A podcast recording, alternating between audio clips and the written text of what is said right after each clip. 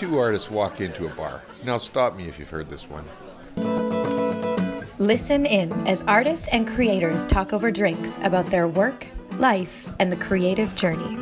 Thanks for tuning in to episode number eight of Two Artists Walk Into a Bar. I'm your host artist, Carol McQuaid. Our guest artist today is Danny McBride. If you've ever slow danced to Lady in Red, you've heard him play guitar. You've known him as a musician, but now he's taking the art world by storm with paintings of ladies in hats. He can't paint them fast enough to keep up with demand, but we get him to take some time out of his busy schedule to sit down over beers and share stories from the studio and from the road. You'll find links to his art and music along with full show notes on our website, twoartistswalkintoabar.com. If you like it and want to hear more conversations with artists, subscribe, rate and review, and if you love the show, head to the website where you can buy us our next round. Now let's head to the Canadian Brew House and listen in as Danny and I talk about his art start as the poisoned pencil, almost auditioning for the Stones, and the best Trump David Hasselhoff OJ story you will ever hear. Cheers. Cheers. Okay, well, cheers. Danny, thanks Thank for you. coming down and chatting with me. This You're is welcome. so fun. As soon as I got the idea to do this podcast, I knew I wanted to talk to you. Really? And, uh, yep. I, uh, in fact, I made a little hit list. It's in my phone. And the reason I so wanted to talk to you is partly because I just want to hear your stories, and uh, and because you are you are such a great example of that crossover of you know being artistic in a whole bunch of different ways. So where should we even start? Let's. Why don't you tell me a little bit about your incredible music career? I wish your audience could see my hat. I wish they. That's I'm going to take a picture of your hat You and post it with that. this. the hat.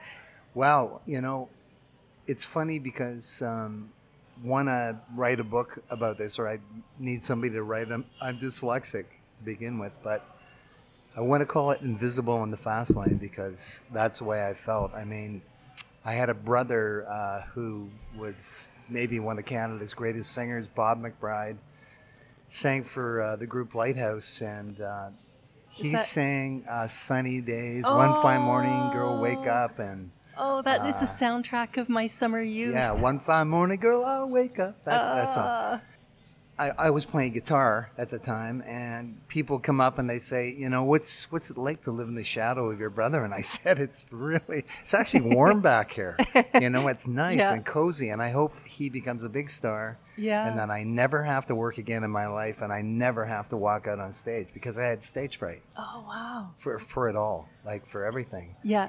as it turned out, Bob left Lighthouse and in you know, turn a page, and he's driving me to the airport to record to fly to London to record my first record for CBS, and it always gets me a little bit because on the radio at that time, uh, Elton John was singing "Daniel's Leaving Tonight on a Plane." Right. and I thought of him staying because he was a big star. He's a guy who had the voice.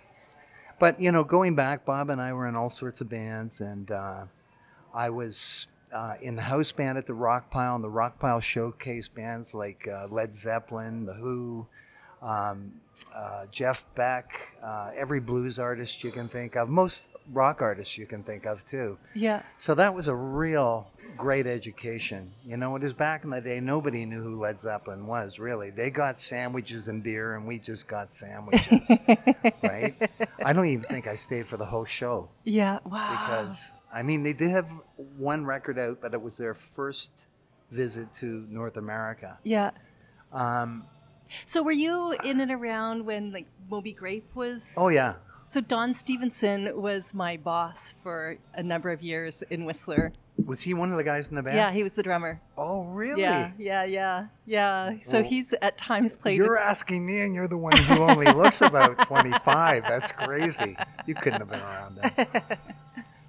I was I was there to receive my older brother's records In your crib. in my crib. We'll go with that. Sure, why not? wow. So you were playing from a really young age. Yeah, Yeah. I mean, all sorts of crazy bands. I mean, Rick James. You remember Rick James, right? You know, from Yeah. uh, J- Dave Chappelle did a whole, you know, comedy skit on him. Well, Rick moved up from uh, Buffalo as a draft dodger. uh I think he's 19 or 20, whenever they, you know, you're eligible for the draft. he was a year older than my brother. He started dating my brother's girlfriend out of high school, and he started singing a lot of bands. So, Oh, wow. you know, I would play with him or jam with him. And Yeah. um, at that time, I started a band called Downchild Blues Band with um, uh, the founder, uh, Donnie Walsh. And Downchild uh, went on to really, uh, like, there would be no Blues Brothers without Downchild Blues Band because Dan Aykroyd was our biggest groupie. oh. He was okay. also my brother's biggest groupie. We thought he was a weirdo. I he, he just is the way he acts. But Yeah. um, he'd come and see you know all those blues shows, and he still sings with Downchild occasionally. Yeah. Um, geez, I'll just keep going and going and going. There's just so many bands. And I just my- want to keep listening. It's awesome. and you spent a lot of time playing with Chris de Burgh, twelve years. 12 years. with Chris. Yeah. Yeah. Um, Prepping for the interview, I, of course, had that song. I was singing it out loud, and I thought, he's going to know it's me as I walk into the bar Singing. I haven't been able to scrape it out of my head yet. Uh, when I, you know, it's funny when I went to I went to um, Jamaica while I was with him, Uh-huh. and you know, you, the songs become a hit when you hear a reggae band singing it. Yeah. You know, I called it the Lady in Dreads. Lady then. in Dreads, and don't pay perfect. Uh-huh. the Rastafari man because he had don't pay the ferryman. yeah. There was a lot of stuff that happened that was pr- pretty exciting because it was raw before. Mm-hmm. I reformed Steppenwolf and I, I was involved. I missed auditions with the Rolling Stones because of Danny McBride was Sean and Ah. Uh-huh. And uh, They brought in the wrong Danny McBride. well, they brought the right guy in, but Uh-huh. he didn't get the show, the gig, because when Danny told me about it, the other Danny McBride, Yeah. he bought me three doubles and said, I went and auditioned for the Stones in your place. and I said, You play with Sean and Ah, because he played with Sean and Ah. Yeah. I didn't even register right. that I'd missed this. And quite frankly, because of my fear of uh, everything, I sort of didn't, I wanted to block it out of my head. And then five years later, I was reforming Steppenwolf in LA, and it was the night before the last waltz. And there was a huge party, and Jagger was there, Ronnie Wood, uh, Joni Mitchell, all these people were at this, the, the band's, Bob Dylan's band studio, Shangri La and I'm jamming with Neil Young, and we're just like working out this tune, and I'm playing Bottleneck, and uh, uh, Neil's uh, manager at the time says, "Listen, Mick wants to come and say hi. Thinks he knows you," and I went, "What?" And he came down and he said, Why didn't you play like that at the audition? and you don't look the same. So I'm telling him Just the story. myself. I'm telling you.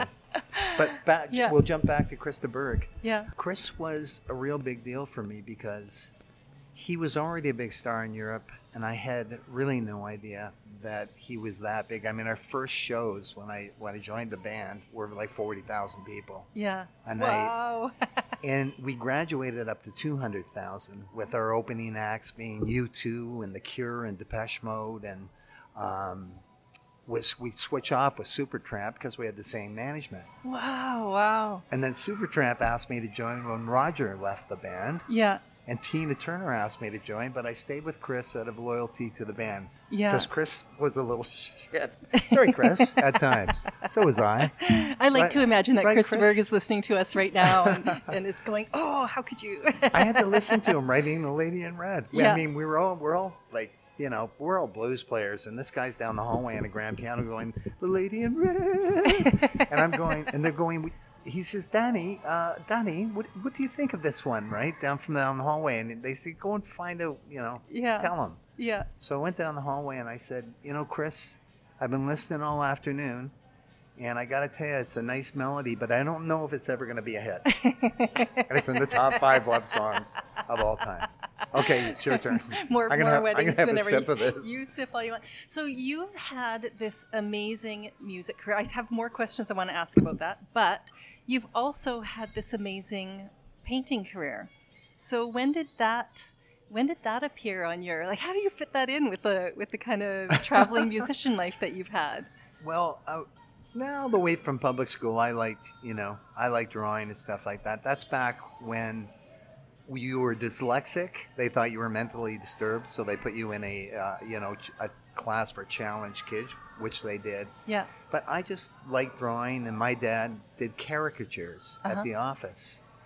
And I was always fascinated watching him draw. He was also a draftsman, so he was very a Virgo, very precise kind of person. So his Mm-hmm. Yeah. drawings were too, and I was totally captivated by watching him do that. And I would try and do it in high school. You know, I tortured a lot of teachers and Yeah. and my friends with these caricatures I did. did.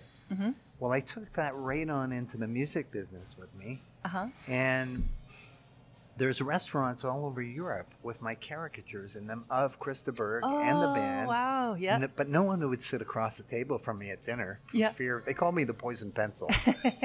so when it all ended with Chris and I came back to Kelowna, or I actually came back to Vancouver, a friend of mine, Chris Yost, um, said, "Danny, when do you get a when do you get a canvas and some paint and really, you know, express yourself?"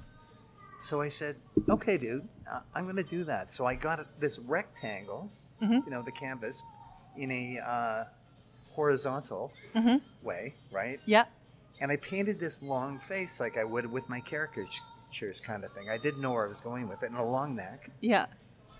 And I thought, oh, what am I going to do with the rest of the canvas? Because it's, you know, this is a long rectangle. So Right. I thought, I'll put a hat on it. And I painted this hat in, and, and David Hasselhoff bought that first painting. Oh my God. And it was like a Victorian long face, you know? Yeah. Somebody said, hey, you know what, man? Your stuff looks a bit like Mo Modigliani. And I said, It does. well, where's, where's he showing? like maybe he's copying me. Yeah. He's been like dead for a 100 years, right? and you've carried that uh, that style. Like the paintings of yours that I've seen, I totally love. That's all I can do, honestly. you don't have to do anything else. you can you can just hang out to that. Yeah, it's it's turned into a brand. Yeah. So, um, Yeah. you know, I've, I did do other things. I did flowers and things, and I, I sold them. But, you know, basically people wanted the hats. They said, you know, and can you make it a red hat? You're sort of the red hat guy. Right. So I thought, yeah, I should uh, I should stick with this thing. It works. Mm-hmm. I was my own worst critic as I was with my music. You know, I I really honestly, if you knew me better, I I, I was so fearful when I went on stage. The guys used to look at me and go, "Danny, are you gonna be okay, man? Right. You look like you're gonna have a heart attack, right?" Yeah. I get over it, you know, after a few weeks of touring, but you know, it's with my art. Thank God I had galleries because I had somebody who would go up and you know do the talking for me and take the money Right. because I just wanted to give them away, right? Right. Which I can't do. Yeah, right? yeah.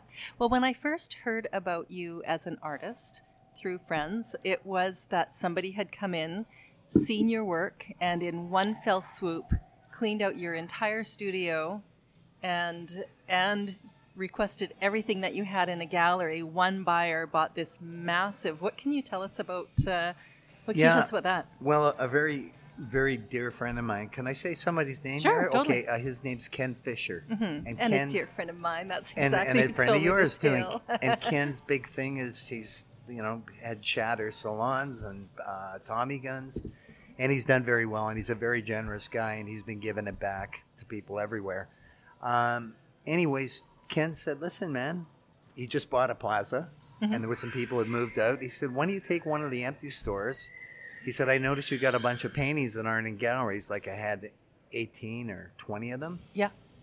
and I found a really nice space, set them up. There was a chandelier in there, and I said, you know, Ken, these are expensive paintings, and the traffic you come that have coming through here right now, I don't think they're going to be able to afford them. He said, that's all right. I'll bring a couple of guys down. Well, he did, Yeah. and they came in and they looked, three guys, and they went, nice, good luck, and they left. Yeah. And Ken looked back at me and said, Geez, man, listen, I'll bring some more guys down. Don't worry. but one of the guys came back and he said, Do you think I could get a deal on that? Uh-huh. And I thought he meant the one painting. And I said, Sure. And he said, Good, I'll Yeah. take them all. Uh-huh. And I want all your paintings from all your galleries, too. Yeah. So he just bought me out. I, it was, you know, I'm in going through a bit of a crisis in my head now because Yeah. it's like I have nothing. Yeah, yeah.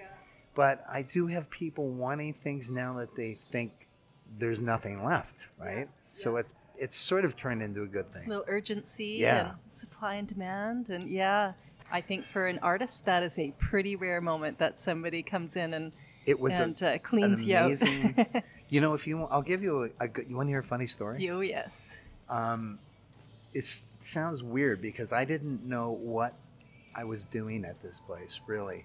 Mm-hmm. What the fa heck? Uh-huh. what the heck was I doing at this place? Uh-huh. So I was a guest at Princess Diana's house, Althorp. And this house, if anybody thought she was a commoner, is on the land that the, that the house is on is the size of Manhattan. Mm-hmm. So I was there with David Hasselhoff, mm-hmm. and Duran Duran was staying there.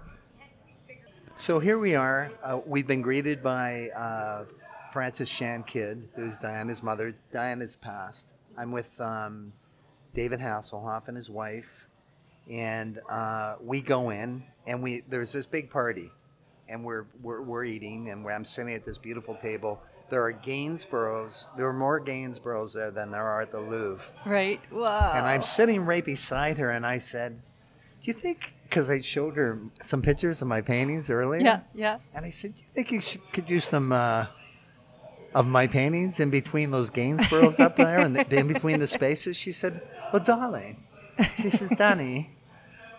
The uh, spaces are actually owned by the paintings themselves, so you would have to speak to them. Oh, what a Something great like that, line. that is awesome. And were you there performing? Were you there just yes, social? Yeah. Mm-hmm. we were there for the Prince's Trust. Um, There was a, a number of groups that, that played that Mm-hmm. day. Yeah. Um, she, she was a pretty cool woman, though. She met us in uh, track pants with sushi at the door. Oh, right on. Yeah. Yeah. The only thing that David's wife said in the beginning was, "Who decorated this place? It's like 500 years old." and I think she said, uh, "Do you think it was an accident?" Which was a little bit weird. Uh-huh. But uh, and and of course she graciously answered, uh, "Yeah, well, I think we've come to that conclusion Yeah. that it is." But Yeah. Yeah. Interesting oh, memory.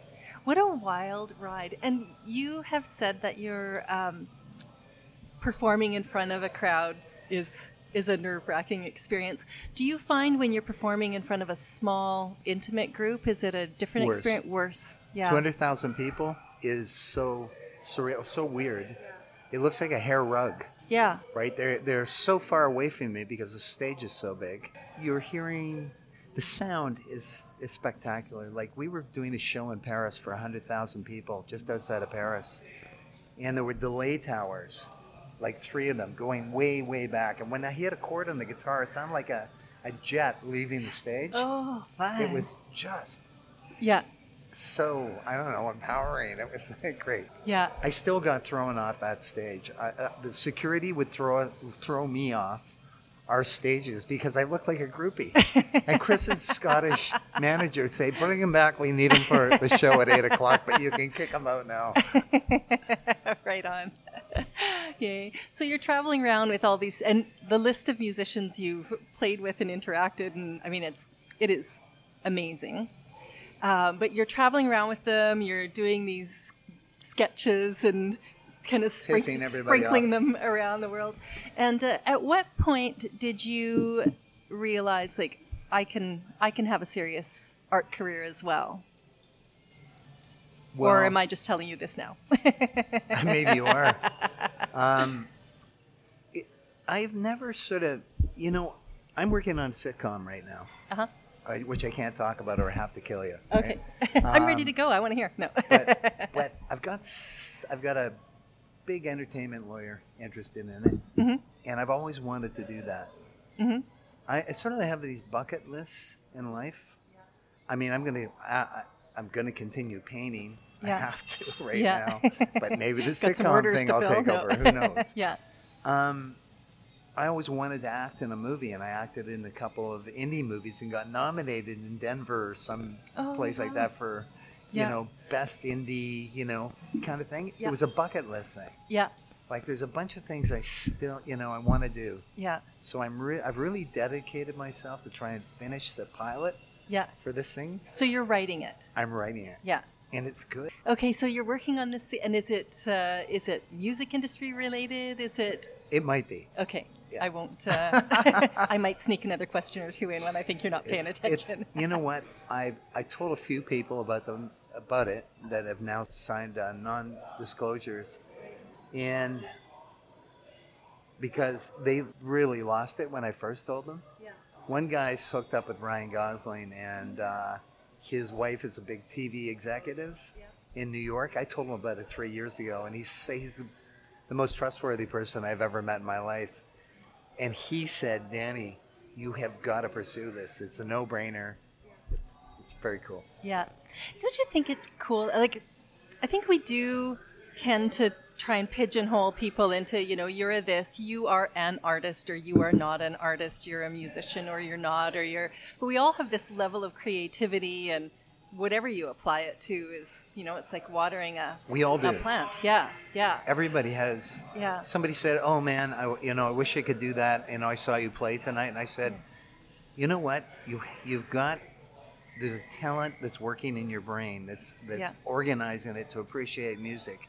If you're feeling something from it, then you're part of ev- everything that has to do with it's that's part of the talent. There's talent there. yeah Within you. that's and i think too the more you learn about each different creative endeavor the more you appreciate it like as you venture down learning a bit more about music or art or writing or you know anything it all of a sudden opens your vision up to really see like i am not a musician but i paint i, I play a little bit of a lot of things and all, all it's the best thing it's done for me is when I listen to music, I get it so much more than I would have if I didn't. yeah, that helps. I, yeah, yeah, it makes a big difference in how you.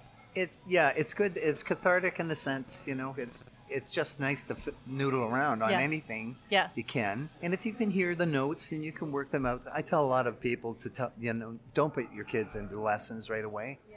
Buy a you know an inexpensive instrument and see if they gravitate towards it, and see you know challenge them. Say, hey, you, you've just heard these four notes, uh, three by my. Now you figure what ah Yeah. is in the piano. Find those notes. And if you see them go back and they keep going back, then maybe it's time. I never took a lesson in my life. It's So just, how did you learn? just by ear? Yeah, Because I was an ugly kid and I wanted to get some attention, right? you grew out of it. You know, one thing I'm sort of getting off the track of your show here is that I was going to say about art, Uh-huh. to go back to art, is that it's something like music. It, it's you should enjoy.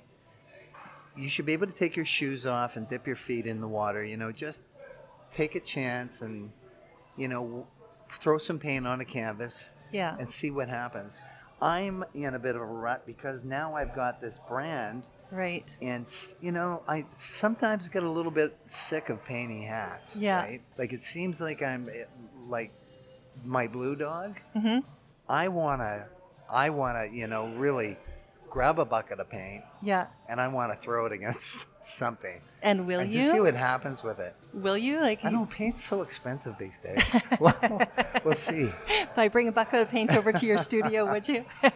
Sure. Yeah, it is interesting that we, you know, I talk to a lot of artists and am one, and and it's a job where we construct our own parameters. And you know, we make up this set of rules for ourselves, and it's like, you know, I must do cityscapes, and they've got to be this way, and it's got to be, and we all, I mean, you have to do it because there there needs to be some parameters, otherwise you just sit in this uh, in this moment of overwhelm. But it's interesting the parameters we all choose for ourselves and how um, how wide or narrow a path we create for the things that we create. I could see being successful is a great thing, but it's also you create a demand from your galleries and you're kind of churning out the same thing and yeah, be like the music to industry. yeah. Chris is it the has to sing that song yeah. every night of his life. Yeah. I mean, lady, can you do? They're only coming to hear "Lady in Red." I mean, most punters are, you know, like that's what we call them, punters, right? you know what's funny? Because you hear screaming Uh-huh. every night. Like in the beginning, it used to frighten me, and at the end, it was like, strangely enough, it is it's it becomes disturbing to Uh-huh. hear when you hear 30,000 or 40,000 people indoors in an arena screaming. Yeah. You'd think you'd just be going, "Oh yeah, wow, man, I can't."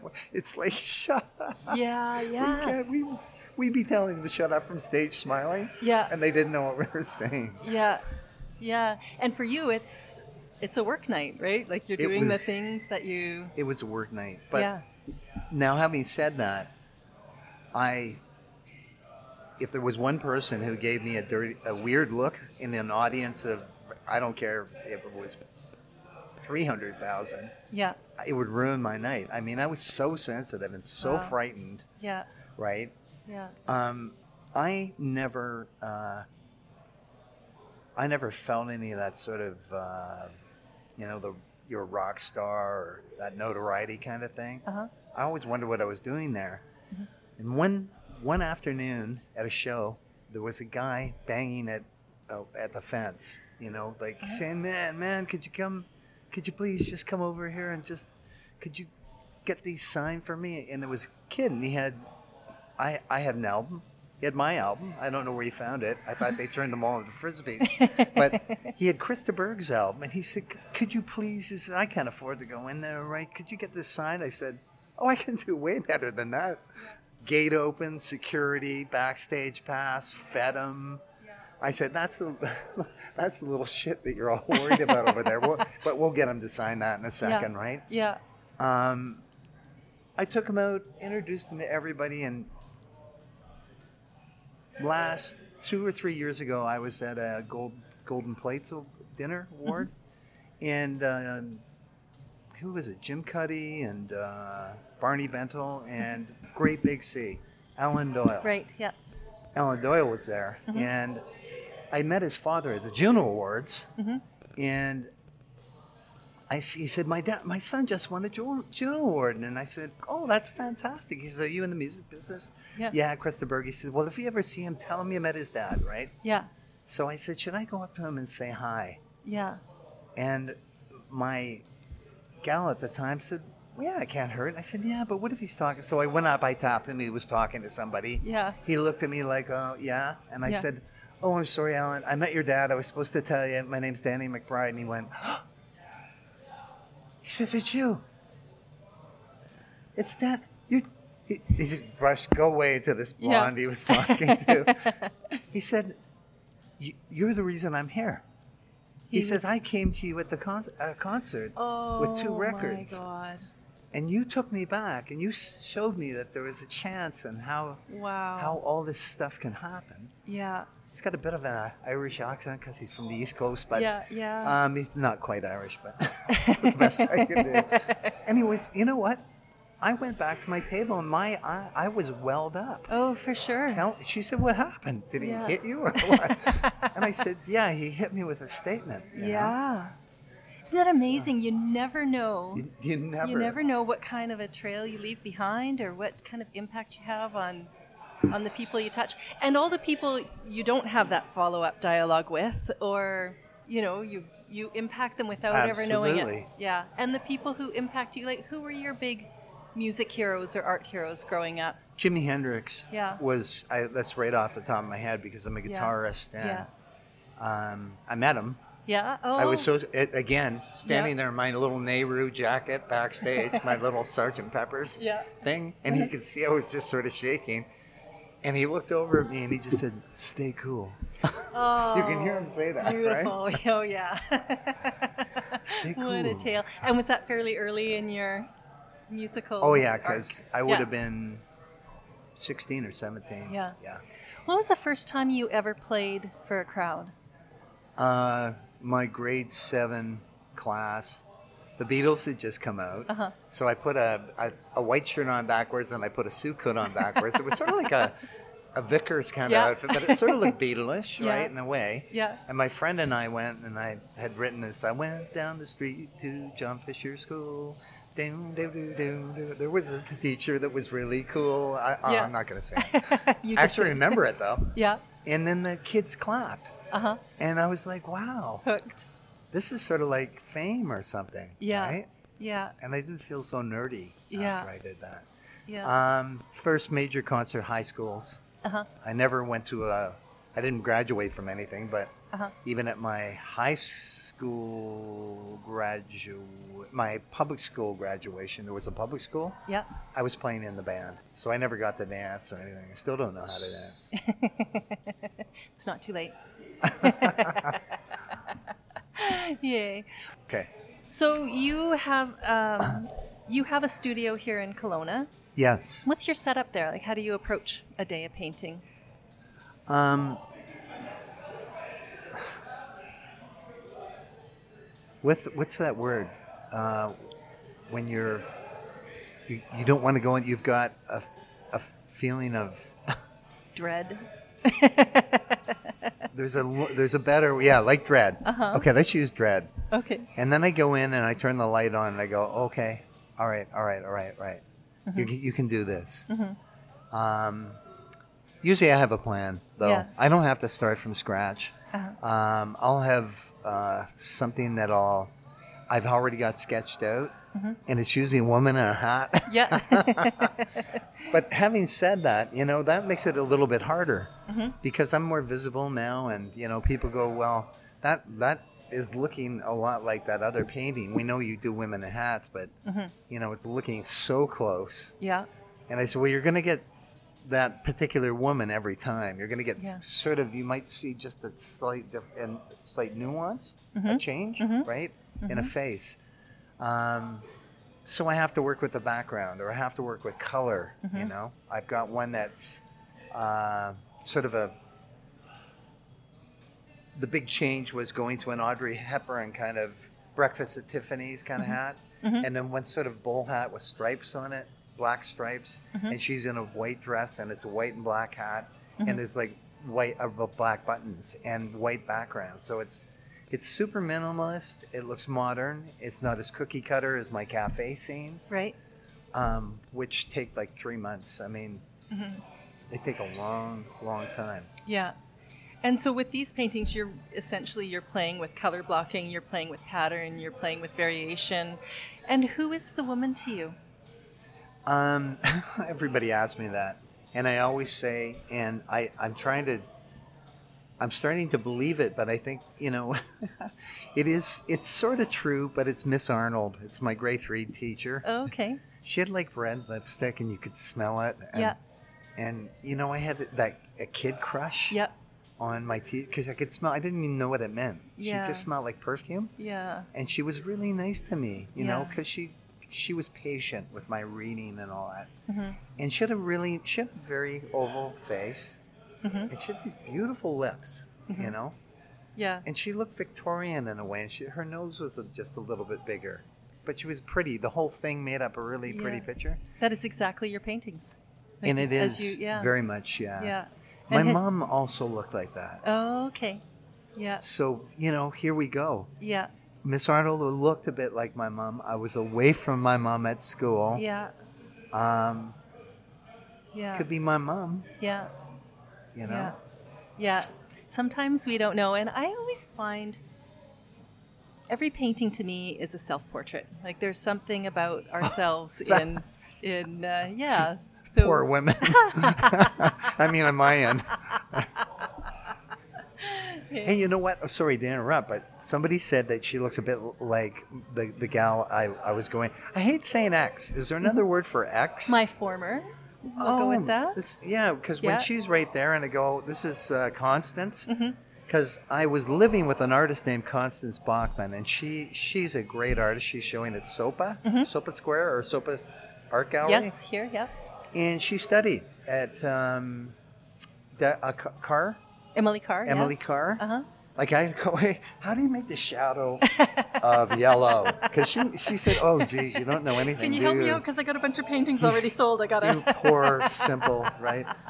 Yeah, please, please, please, just tell me. Um, yeah, no, I'm just back to the. I was introducing her, said that th- this is my ex, and Yeah. I thought, oh, geez, sorry, Constance, you don't look like an ex. Yeah. Like, um, how did I get? Oh, yeah, somebody said, yeah, they sort of look a bit like her Mm-hmm. too, yeah. and yeah, I can see some some Yeah. stuff. Yeah. So I went from my te- my mom to my teacher to my yeah. former Yeah. to myself. there you go. as you said. well, you never know. Interesting. So it's um, so you've got this sort of um, you've got this motif that has been really successful for you. I love the word motif. Can I use that? You can use it. You can use it one of along those with $10. Yeah. words. yeah. I love Just it. Footnote me every time. Oh, I won't. It would be hebetudinous of me not to. I'm gonna have to write that one down.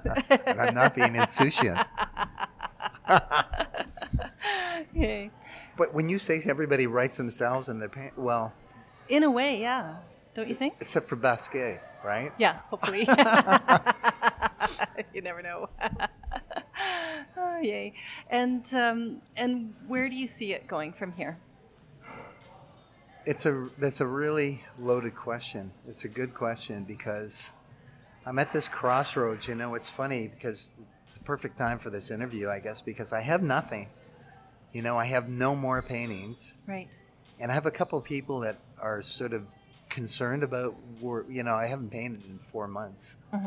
I just, you know, it feel. I, it's a strange thing when somebody buys everything you've got and Yeah. you sort of close all your galleries down because they've got nothing. They've got nothing to show. Yeah. So I have some really good people here who are they be, they're becoming clients. They want they want me to get out there. They want like four paintings or mm-hmm. 3 paintings each, Yeah. and that's a huge investment. Yeah. you know. Because your it's a- paintings are not a bang 'em out kind of. They're not cheap. Yeah. That that's one Yeah. thing is they're not cheap, Yeah. uh, and they're not a bang 'em out. Yeah. I mean, they're they have they're almost architecturally put together. Those hats, Yeah. when you get a five foot hat that's just got this curve on it, it's everything's got to be it's got to be so balanced Yeah. with everything else going on there Mm-hmm.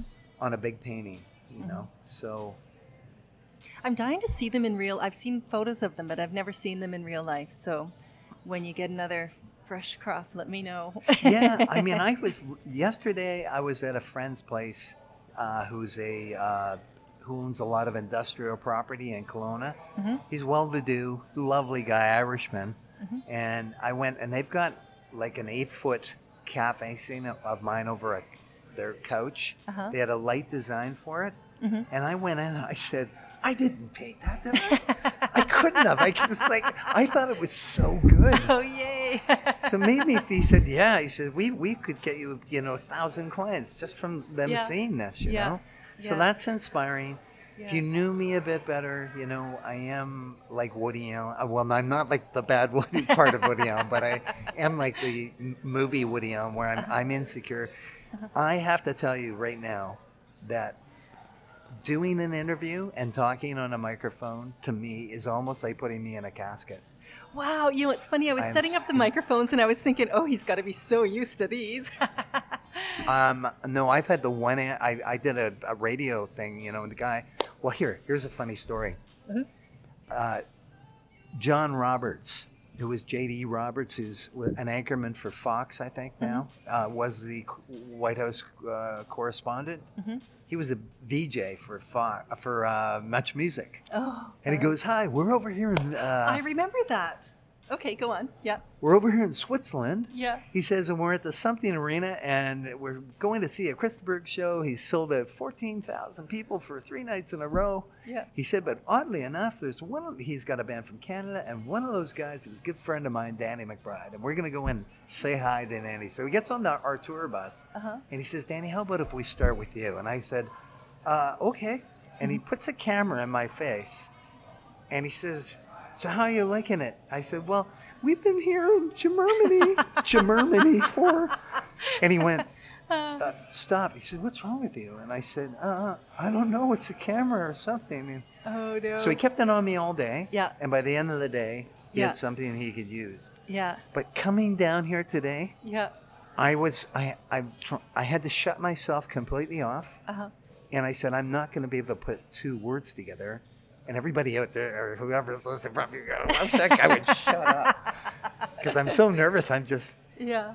I'm binge talking Yeah. because I can't believe I'm getting through this. Oh, fun. So this No, is a huge phobia for me. You've been awesome. Well, the show is called Two Artists Walk Into a Bar. And uh, I don't know if you have a punchline for me. Oh my! Or lucky door number two, or a joke or a funny story from your from your creative career. So I can't remember the exact year. It was in the late '80s. When, uh, yeah, well, you'd know because you'd be able to Google it after I tell the story. anybody out there listening? So we're I'm at the Trump Castle and I'm performing. Wait, wait, wait. Nobody gets to the Trump Castle that fast. Tell us what you're doing Oh, there. okay. Well, I will. And the reason I was at the Trump Castle is um, I was performing with David Hasselhoff. Um, it was David Hasselhoff meets America kind of thing on a music sense. He was finally going to show America that he was not only an actor, ish, but a singer, Uh-huh. right? Ish. And and so we're there, and th- I'll just start right into it. I wander over to the, the gal who's going to be singing If I Was a Carpenter with him, and it's Marla Trump. and she's holding her newborn. Yeah, I, would that be Ivanka? that would be uh, Tiffany. Okay. And I'm talking to her. She was actually quite nice. And I told her I had three daughters. She said, You want to hold her? And I said, Yeah, sure, you know. You know, I just gave her a little rock and Yeah. handed her back. Yeah. And then I started to show in, you know, her the song and we would sing it together. She was pretty good. She had some pitch problems, but, you know, it's just funny how her singing. If I, and. Yeah. I was your lady. And I had no that's money. not an I'd easy marry song you anyway. to sing. I'm sure that's got to be a Um, yeah, she was, she, she, she did a good job though. yeah. So we, we finished the show, and it just happened that it was Donald Trump's birthday two two days before, and he thought that was a pretty auspicious time to have a party with all the Baywatch babes Yeah. and everything at his big palatial uh, apartment Right. at the top of the, the Trump Castle. So we head up there, and I get off the elevator, and I can hear coming from the room as the door opens some singing. Somebody's singing in the midnight hour. And I look in, and it's George Foreman, the boxer. Uh-huh. Yeah, George yeah. Foreman singing in the midnight hour. Yeah. I've held Donald Trump's daughter. I'm going to Donald's birthday. Yeah. I'm sitting on the couch listening to George Foreman sing. Uh-huh. And Donald sits beside me, he says, Hey, do you think anybody mind if I watch uh, TV? And I went, uh, Like it's your party, dude? And so many words. Yeah. And he went, You're right. Yeah. And he hits a button, and the whole wall comes, there's a screen. Yeah. It's like the, the size of the whole wall comes down. Mm-hmm. And there's O.J. Simpson escaping in the white Bronco. Oh my God. Yeah. So nobody Yeah. Nobody watched the pay per view that cost David a million point five. Oh, no. In fact, Oh no. all of our crew were watching Yeah. what was going on in Yeah. America at that time. Yeah. So, uh, I mean, it's funny because I don't think that David drinks OJ anymore. Off the list. True story. You've been listening to Two Artists Walk Into a Bar. I'm your host artist, Carol McQuaid. For full show notes and all the links, head to twoartistswalkintoabar.com. If you liked the episode, remember to subscribe, sign up for updates, and leave us a review. And if you loved the episode, head to twoartistswalkintoabar.com and buy us our next round. Cheers.